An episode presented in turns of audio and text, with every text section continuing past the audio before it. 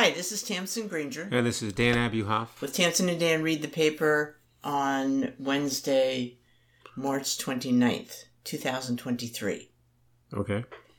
So this podcast is dedicated to Michael Abuhoff, Dan's younger brother, who uh, shockingly passed away last week.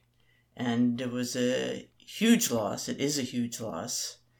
And especially for us because he, I guess he was our number one listener. Well, yeah. or claimed to be. Yeah, claimed to be. It turns out he had help when he couldn't, when he, when he felt it was important that when we got on the phone, he was able to talk about our last podcast. I now learn that he had help. There were, he had friends of his who would cover him once in a while and listen to the podcast and tell him what was going on. and quiz him, refresh his memory. Yeah. Look, I, let me just say this. I don't want to dwell on this. I can't. But, um, you know, we had two services. We had a funeral down there in Florida, and then there was a service at the burial site yesterday. And what I learned about Michael, what I didn't know, uh, is Michael, who I always thought of as my best friend, really, other, other than in you, um, is that Michael was everybody's best friend. Uh, there were 150 people at the funeral in Florida. And uh, several people got up and said Michael was their best friend. And the reason um, was that Michael was the kind of person who would always listen to people. And that's what he did, really. I mean, he was uh, super supportive. He's always patting people on the back, encouraging them, but always, uh, you know, there for them. And he wasn't, you know, and, and he, he was kind of a guy who had a lot of social capital. A very attractive guy, very athletic, maybe even charismatic, good sense of humor. He was a popular person, but he always had time for everybody. And he made a big impression. So, um, so even I learned something about Michael. So, uh, you know, it's an awful thing, and uh, we'll deal with it. But, uh, you know, he was a great person. He was, and uh, it was uh, sad to say goodbye, but it was great to um, see the impact he had on people and, and um, meet some of his friends. Actually, we uh, um, you got reacquainted with uh, some of his uh, friends from Camp Oxford and Guilford, uh, especially uh, Louise Edmond, Yeah, Gary Cohen. You know, what happened was. uh, Nina. Yeah, Michael and I. Michael was a camper. I was a counselor years ago, and uh, Michael kept up with these folks to some degree. Uh, and sure enough, someone's knocking at our car window yesterday morning At the burial. at the burial, and he says, uh, "I roll it down." The person says, uh, "Mr. Uh, Mr. Abioff, Dan Abioff." I say, "Yes." I recognized you. I'm Gary Cohen from Camp Oxford. So he, this was a guy was um, in the, my brother's bunk uh, campers when I was a, a counselor, and he claimed to have recognized me. That's another subject, but uh, you know, 50 years ago. You hadn't seen him for 50 years. Yeah, Yeah. probably more than 50 years. And they've stayed friends for 50 years. He's Yeah. stayed in touch with these people. Yeah. And uh, I read about that in the paper. You What? know, That happens. people forging Yeah. uh, relationships based on camping years and years and years ago. And uh, you know, it was it was uh, great to see. And uh, I have to say that uh, Louise, especially, had been a good influence on Michael. Um, she actually uh, Oh. encouraged him to send some really fabulous uh, Yeah. Christmas gifts Right, yeah, I remember. recently. We uh, Mi- Michael sort of upped his game in terms of gift giving for the grandchildren. We couldn't understand why. Right.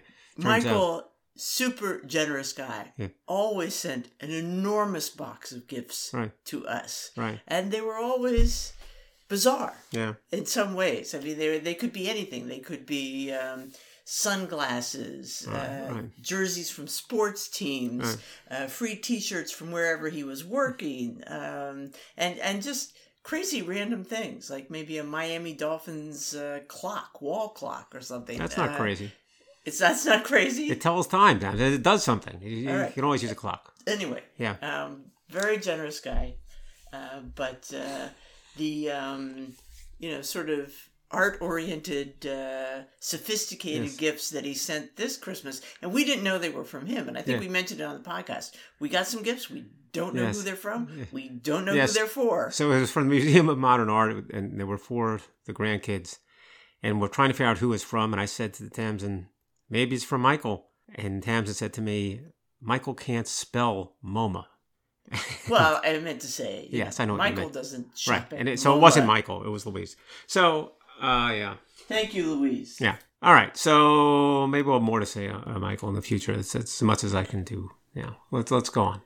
Let's go on. Um, well, Right. I- So, well, you know, I mean, Michael would be uh, celebrating the uh, beginning of baseball, right? oh yeah, absolutely. Baseball season starts tomorrow, and uh, there are all kinds of extremely dull articles about the new rules. I guess we'll, you know, if we watch baseball, you'll you'll see the new rules. I guess I will too. So we'll worry about that then. There was an interesting article in the Times about Steve Cohen, which is a little bit of old news too. He's owned the Mets for a few years, and uh, he's changed the culture because he's rich. Uh, people can do that if they're rich. So there's a huge influx of money. The Mets went from having uh, owners who were penurious, or at least could barely get by and could not get any of the talent that was available on the free agent market, to now having the richest owner in the business and a guy who spends on it. And of course, Steve Cohen is the subject of Billions, the uh, show on, uh, I guess, what Showtime and then now Is HBO. Yeah. Literally, or is that understood? Is- Everyone understands it. It's not a secret. Okay, but no one not denies called it. Steve Cohen. No, he's not. Every, and and the guy playing him is much better looking. But putting all that aside, uh, it, it, it's very, very close to his Mm. Uh, and Steve Cohen's story, as played out on television and, and as described here again, is that he is a super successful hedge fund guy, uh, seemed to have information others didn't have. Uh, they had 30% returns for years, which is extraordinary. Hounded by the uh, U.S. Attorney Preet and ultimately uh, forced to make a settlement. Preet thought he had him, but he made a settlement which there was no jail time, paid $1.8 billion, which he could easily afford, apparently. Uh, and part of it was that he couldn't manage public money, but he would just manage his own money, which was fine because he had tens of billions of dollars to manage. So Cohen, uh, on the other hand, you take a hit to your reputation if you're paying fines and stuff like that. Uh, it's not a mark of honor to be uh, nailed by the SEC. And uh, he is, in a sense, rehabilitating his reputation by becoming the so called beloved owner of the Mets. Mets fans love him because he's getting all this talent and everything.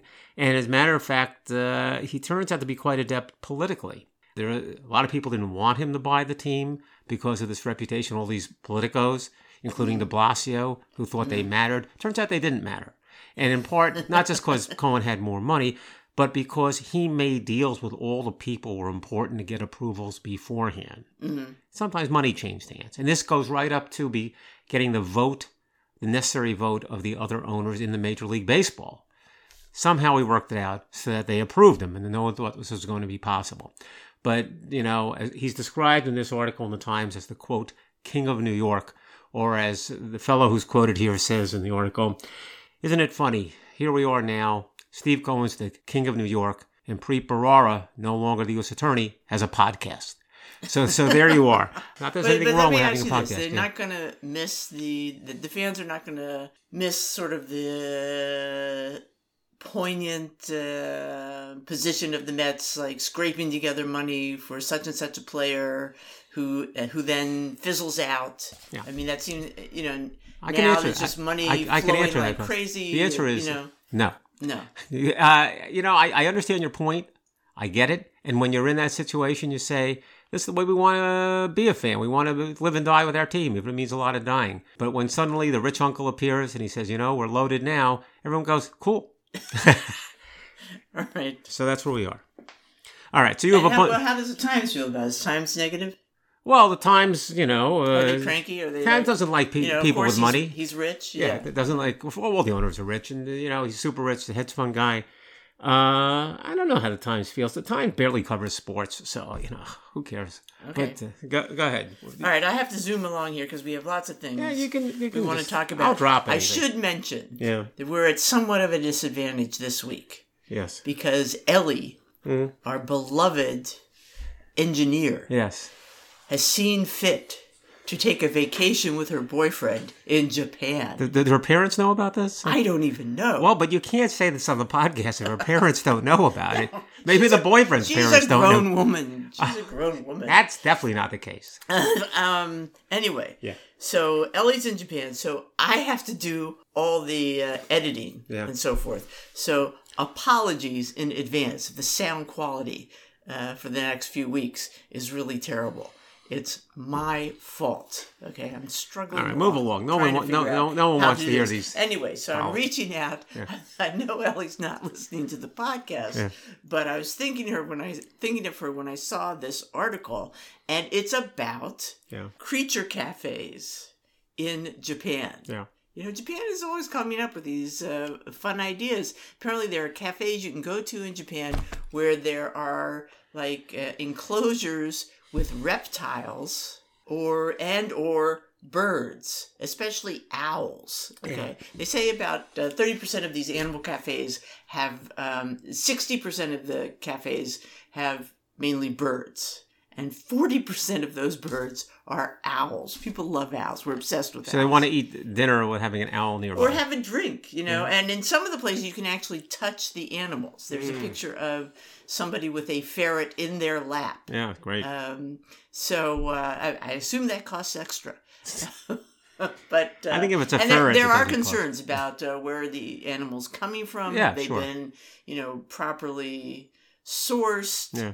Uh, are they being well treated? Uh, most people seem to feel the enclosures are pretty small. It's not a good way for animals to be um, making their living. Uh, so uh, we'll see Yeah. what happens. Right. You know, I have to say that in general, people seem to think that zoos do not smell Mhm. very nice. Mhm. So I don't know how um, appealing the uh, atmosphere is Hmm. in these places. But anyway, uh, if um, you know, uh, Ellie, Ellie will let us know when she gets back, yeah. When you hear this, Yeah. uh, you know, you might want to check out uh, the front. The, what is it called? Funny Creatures Cafe. Yeah, I would stay away. Funny Creatures Forest in Kyoto. just- Probably Okay. something in Japanese is the name. But All yeah. right. Also, um, for tourism, Yeah. it's cherry blossom time, and uh, don't forget that now um, in the modern world, you can look up your favorite cherry blossom locations, like the Brooklyn Botanical Gardens, Mm-hmm. um, the Central Park. Uh, Washington D.C. I just went to Washington D.C. We're past peak in Washington D.C. already. Really? Yeah. You're kidding. Up here, we're just beginning to see a few blossoms. They are past. I think the peak, people in. Washington have been past their peak for a long time. All right, yeah, uh, you're hot today. Um, so you can so go to those, go to the websites, and they will actually. The Brooklyn Botanical Gardens has very nice little graphics with different you know colors highlighting what Super. which areas Yeah. um, are peak and past peak Past and or uh, peak, so forth. Okay. So that's kind of a fun improvement. Um, also, I read an article about leisure time and services. Okay, so you know we we went through this economic downturn with the pandemic. Mhm. Now we're working our way back, and services are always slow to recover, and they're slow to um, increase in general. Yeah, maybe. I mean, I, I see it a little differently than you do, but uh, what It, it says it says in the article that um, you got the wrong you got the Yeah. wrong article there. no productivity. Um, Oh, oh, that's what you're talking about. Oh, yeah, okay. Productivity. even though back- wages rise quickly in services, uh, productivity doesn't really keep pace with other ind- industries, Yeah. and that's because uh, you know of the limitations of the timing of services. Okay. Okay. Um, certain services you use only between nine to five or after nine to five. That's all blown apart now Mm-hmm. because with people working remote or with people with more sort of flexible schedules Mm-hmm. Yeah. you can they're finding that people are getting all their work done early in the day and jumping on the golf course Really? like midday you Well, know maybe this so will- that uh, some golf courses uh, chelsea piers Yeah. golf course which I can't believe Chelsea Piers has golf. Yeah, I didn't know they had a I don't golf know how that works. Yeah. Um, because isn't it a pier? I don't know. Um, but um, they are actually raising. You know, they used to have a bargain rate for a membership for weekday games, right? And now they're raising that because there's more demand for um, weekday. They're raising the Uh, fee. You mean? ra- raising the fee, yeah. Yeah. And uh, hairdressers are getting more busy during the day. Well, that's that's good. It kind of smooths thing, things out. I guess so, but the other weird thing that is happening, okay, is that um, people are doing their work at some of these services. Well, that that That's what that people claim. They say at these climbing gyms, they see people working on memos. Yeah. Uh, there's one lady from a beauty parlor said uh, one of her clients held a Zoom call with foils in her hair. Well, yeah. Okay. Um, so some employers are saying, you know, that's probably not uh, the highest level of productivity, uh, not really what we want to see. So there seems to be a bit of tension, okay, between, um, you know, having uh, work life balance, achieving better work life balance uh, by this kind of timing, and um, productivity Yeah, sure. improving business. yeah. So we'll see what happens there. Yeah. But, uh, you know, that's bad news for us. As retirees, we're usually benefiting by, By you know, slack the- times, Uh, yeah. yeah. but at least you know it's more reasons for businesses to be open during the week. You know that that's okay. That's fine. We're all for businesses recovering, especially the service businesses. And Oh, what else did you have?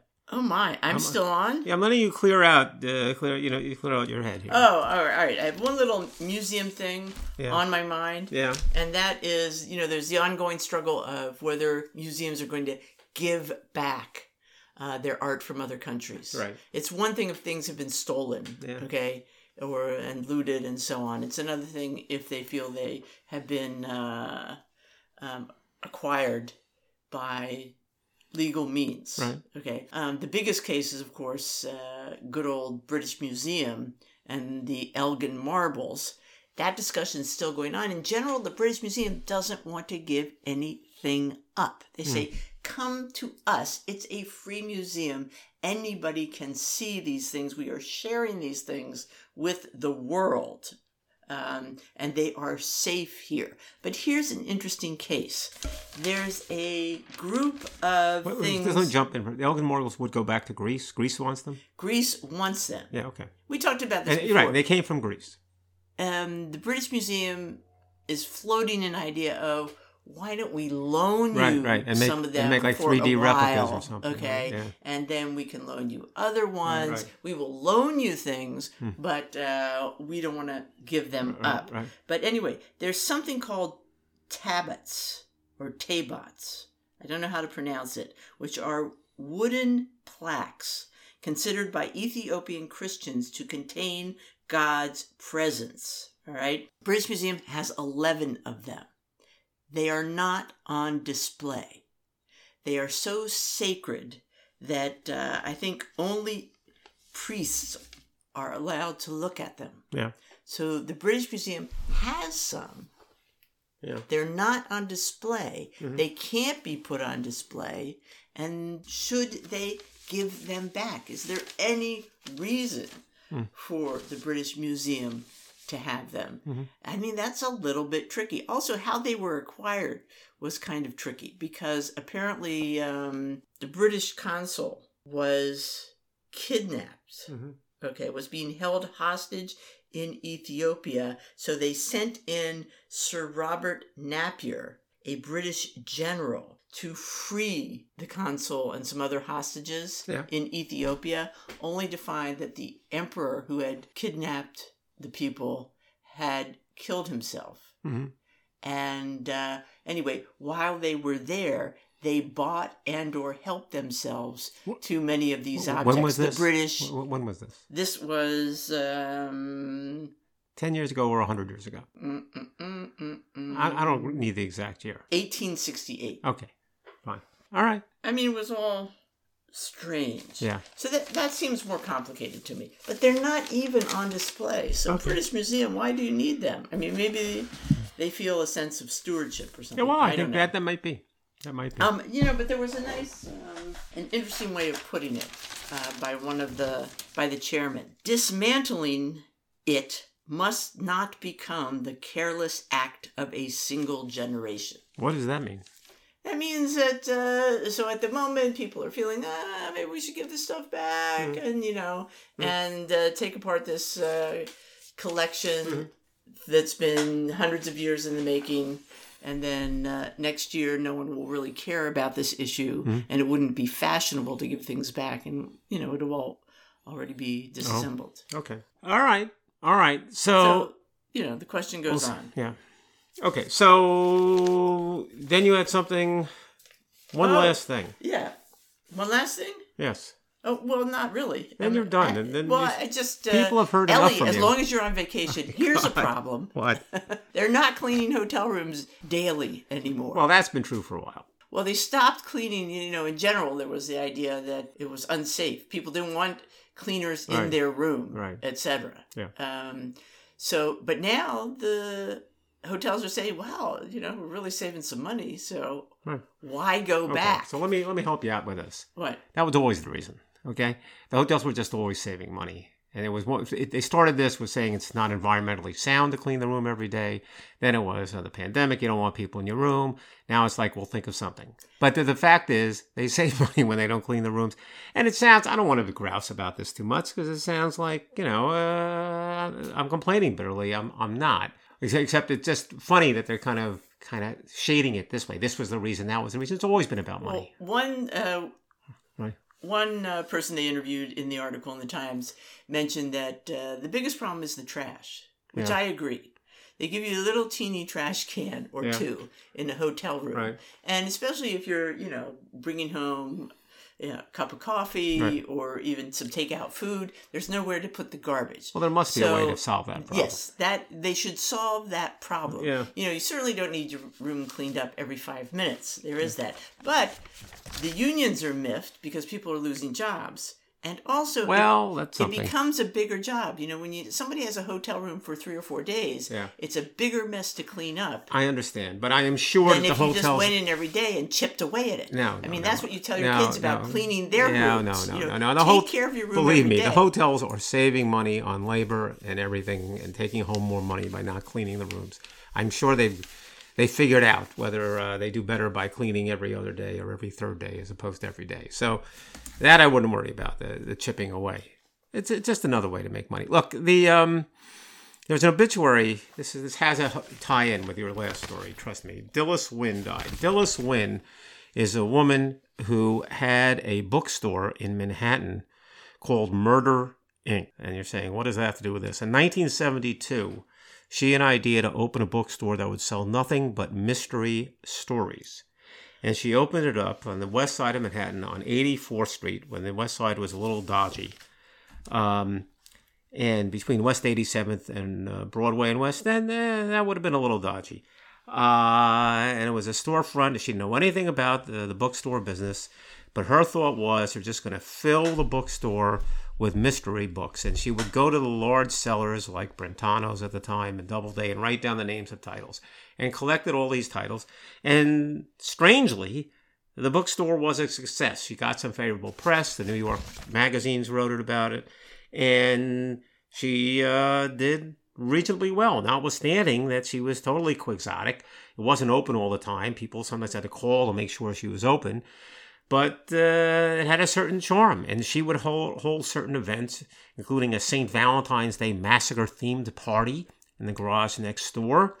Uh, and uh, she was on to tell the truth. It was all very exciting. Now, here's why I bring this up. Okay.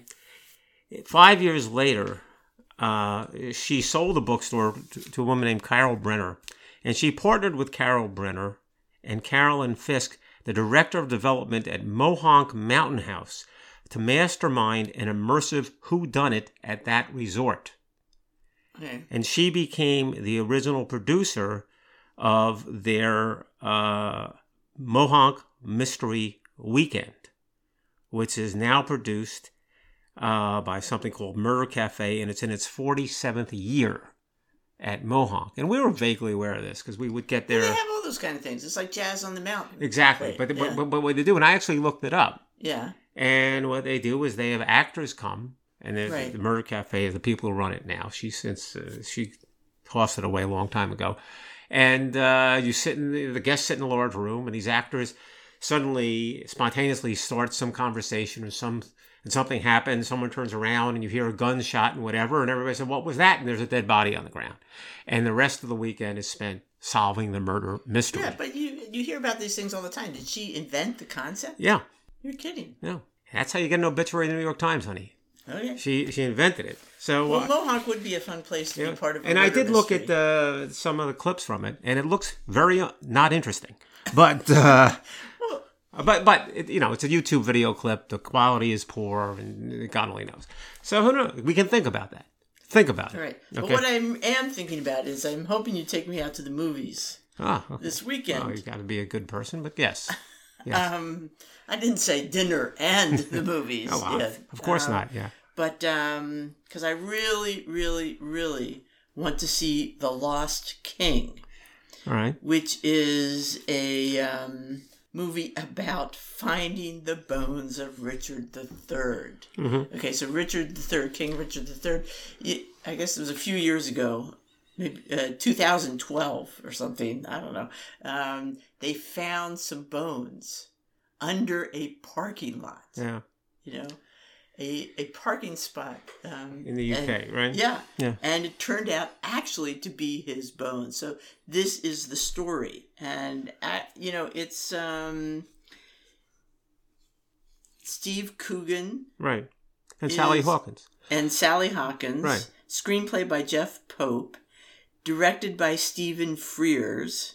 Um, so it really, and you know, it got a good review in the New York Times. They're calling it a critic's pick. All right. All right. Look, we'll see it. Uh, but we'll, we'll, we'll talk about we'll talk about it some more when we see it. this is a movie that Yeah. is less about rehabilitating a monarch yeah. than reinvigorating a life. We're going to see the movie and we'll talk about it next week. Okay. So there's A lost king. Well, you know Sally Hawkins. She was in The Shape of Water, right? You remember that? Right. Well, they say she's fabulous. She she is a great actress. Okay, so it, it should be it should be fun. Yeah. We want to see the Quiet Girl. The Quiet Girl is in the neighborhood too. So Yeah. that's the one that's in Irish, right? Yeah. We got a lot of, lot of work We to got do. a lot of things Okay, so they're doing they're redoing Camelot, and the funny thing about redoing Camelot, eh, every all the press you read is well, everybody knows Camelot was very problematic, and uh, it was popular because people like the music, but oh boy, there's a lot of problems with that book. It has to be redone. It has to be redone. So there's complete unanimity on that score. So uh, how are we going to go about doing it? And uh, and I have to say, my reaction to that is what? Really? There was a problem with Camelot? I, I, I don't.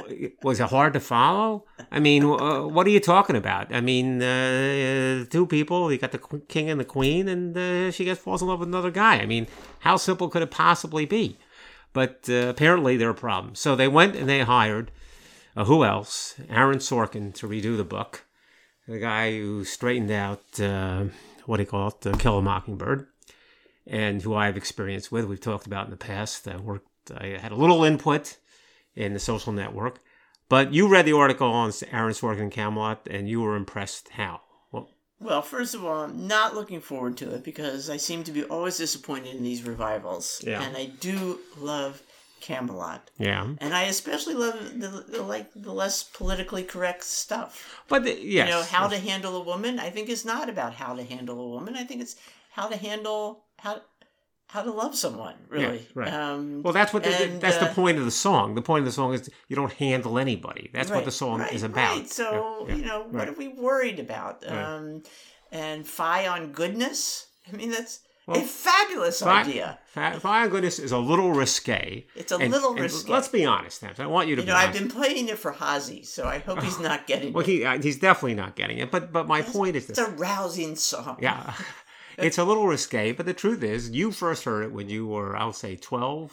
No, no, um, no, I was in middle school. I was in junior high school. That's not I went to the library. What- what age is Probably that? like 13. Yeah. Am I way off? I said 12. It's 13. Somehow, somehow 12 sounds very oh, young. God. 13 sounds Fine. on the cusp Fine. of You're, thir- maturity. you're 13, and you, you were very excited by these lyrics. They were a little risque, and that was right up your alley as a I thought 13 year all old. of I thought it was tremendous. You were fun. ready for risque lyrics. Well, I I was already a um, you know King Arthur fan. okay. All right. That's not And exactly what we're focused on at the moment, but yes. Okay. So the the subject matter appealed to Yeah. me. Okay. And, risque, uh, and uh, you went for it. So it, So anyway, so I think it's interesting that uh, I'm still not sure why they chose. well, there's no reason. Okay, let, us back up. There's no reason in the world to rewrite it. Okay, none, zero. But they are doing it. But they are doing it, and Okay. wha- and you might as well choose Sorkin. He's a name, and they're trying to make money. That's fine. Let them do it. okay. Who else would you have chosen? And also, the other person working it is the person he he did uh, Mockingbird with, right? I don't know. I don't, I, I didn't really uh, read it that carefully. Could be. Okay, But- well, but, I, I uh, looking to you for this because you are No, the I- theater maven. Well, I know Sorkin, but Bartlett Sher. The, Bartlett is a director. Yes. Okay, Sorkin's Okay. the writer. So they're, but they still work together to some Yeah, I know, but Bartlett right? Sher is famous for doing a lot of these, recreating a lot of these classics. Bartlett Sher is, was the director of The King So and I. when they excited about yeah. working together. Oh, that's Right. that's for the paper, Tams, and I don't know how excited they are about working together. I mean, come on. Anyway, it just part of the article in the New York Times. It's a big long article. Yeah. Sunday Times this Yeah. weekend. Yeah. And it mentioned that in November, Yeah, Sorkin had a stroke, yeah, which he he didn't really know what was happening, but he kept spilling his orange juice. right. And uh, he realized something was up. He called his doctor. His doctor s- said, uh, you know, Well, come some- in immediately. Yeah. The doctor took his blood pressure and said, you should be dead. Well, listen, there's something called a mini stroke. Okay, so that's what he probably had, and You know, don't, the- don't, don't be giving any medical. Uh, That's what a mini stroke here. is. The man had a stroke. all right, fine. Okay. Look, he has a history of drug usage. He's a hard liver. He smoked cigarettes for years and years. Two packs a day. Right. So it's not a shockaroo that uh, he has serious medical problems. So, So- right. so anyway, He's recovering. So he, uh, yeah, he had. I think he had already done most of his work on this. They were starting right. previews or rehearsals or something, and uh, so, but he, you know, he was he actually um, had a difficult time uh, writing. He Yeah. stopped giving autographs for a while Yeah. because it was, uh, you know, No, I'm Too hard I'm sure he is compromised. So that's by the way, there's some interesting advancements in treating strokes Mhm. uh, where they can actually go in and remove the clot. Good. Some strokes um, are due to clots, some Hmm. are due to bleeding, right? And they can, um, if they find out soon enough, and there's, uh, you know, uh, the ability in a nearby hospital, Hmm. they can go in there, get the clot, take it out. I mean, it's amazing. So anyway, uh, moving right along, he's made some changes. There's no magic. Yes, yeah. Was that magic a big deal to you? Merlin is like my favorite. Really? Yeah. There's that song about "Come to Me," of, you know. Oh, I hate that. Yeah, no, no, it's the worst song. Wait, stop for a second. It's the worst song in the show. So right? Be, wait, listen to me. The end of the first act. Right. Yeah. The worst song in the show. fine, Okay. but still, he took he he's Take it out. Morgan Morgana Le Fay, Le Fay. Yeah. is now a scientist, Of course. a recovering opium ad- addict. Okay, that's close enough. Okay, and Nimue, the nymph who lures Yeah. Merlin away, Yeah. is I forget what she is, but she's not a nymph. She's she's Okay. like I don't know. But that's So that was never and, yeah, um, not important. Lancelot. Yeah. What about him?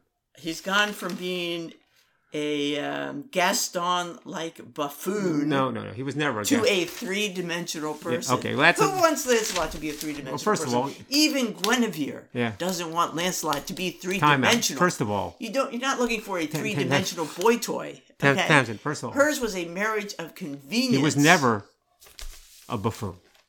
For them to describe him as a buffoon, No, no, no. The, the way uh, Sorkin was treating it, Yeah. he was he's kind of saying, you know, what is he going to be? okay, you know the right? story with Franco Nero and Vanessa Redgrave, do you not? No, Okay, maybe I know it, but Uh, uh, perhaps you don't. me out here. Okay, in the movie, Yeah. all right, Vanessa Redgrave Yeah. unaccountably was Yeah. cast as Guinevere. Yeah. All right, the uh, Lancelot, Franco Nero.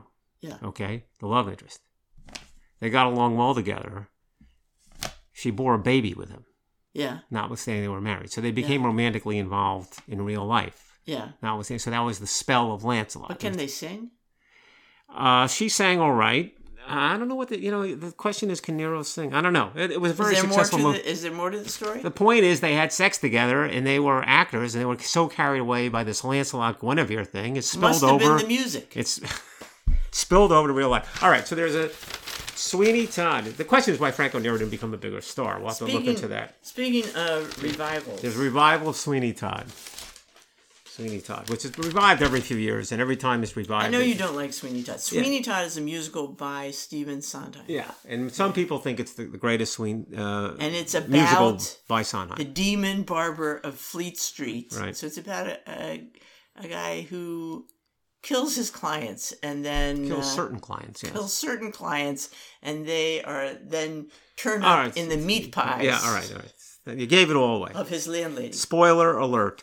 But the point It's is, a revival, Dan. it's a, the revi- every few years is a revival. Every time there's a revival, people say this is the best Sweeney Todd ever, and uh, that's good. That's good for business. so Josh Groban is in it. Yeah, who they praise as having a fantastic voice, uh, almost an operatic voice, and I think that's probably right. We saw him in The Great Comet, but of course he has a great pop career. Yes. And uh, the woman's very good. We've seen, Anna- we've seen Annaleigh Ashford on Broadway too, uh, and she was more recently in uh, Sunday in the Park with George, the latest revival of that, the latest Sondheim. And she also is, uh, she has a sitcom, any of which I don't recall, and I never watched. I'm sure it's good. I mean, uh, they go on and they say uh, basically the review says it's a very good production. I mean, uh, they don't say much beyond that. So why don't you like it? I don't. Do I need a reason not to like it? I'm just curious. Do you like it? Well, are you a a Sweeney Todd fan? Certain songs I can't live without. Really?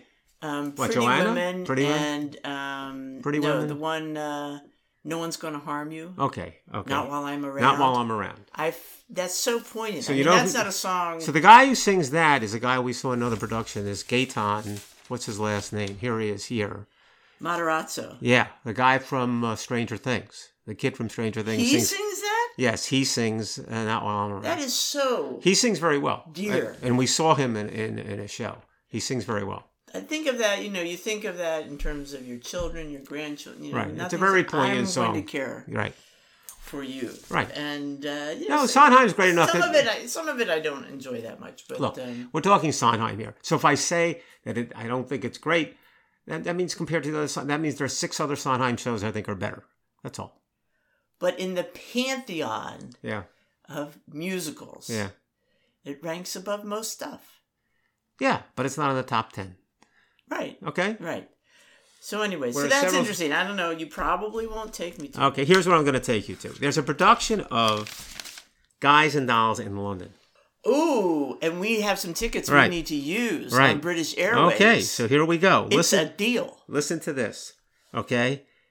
The production is at the Bridge Theatre. It's done by Nicholas Hytner. It's Nicholas Hytner's first London musical in 30 years. The last one was, you guessed it, Carousel, which we saw at Lincoln Center. That was a Nicholas Hytner production. Oh, really? He has, and you, and I will tell you this, and you always say that's one of the best things you've ever seen. not only that, that I've ever seen, but I can this day remember your face at intermission. The lights went up at intermission. I looked at your face, and you were carried away. Carried in a, away. In a way I've never seen you affected by a musical. Never? Oh, uh, by a musical. Okay. By a musical, yes. Got it. Right. This is the way they do this show. Listen to this, okay? At the bridge, there are 400 people in the theater, all right? 400 people in the theater. They have the opportunity to follow the characters' paths to the altar.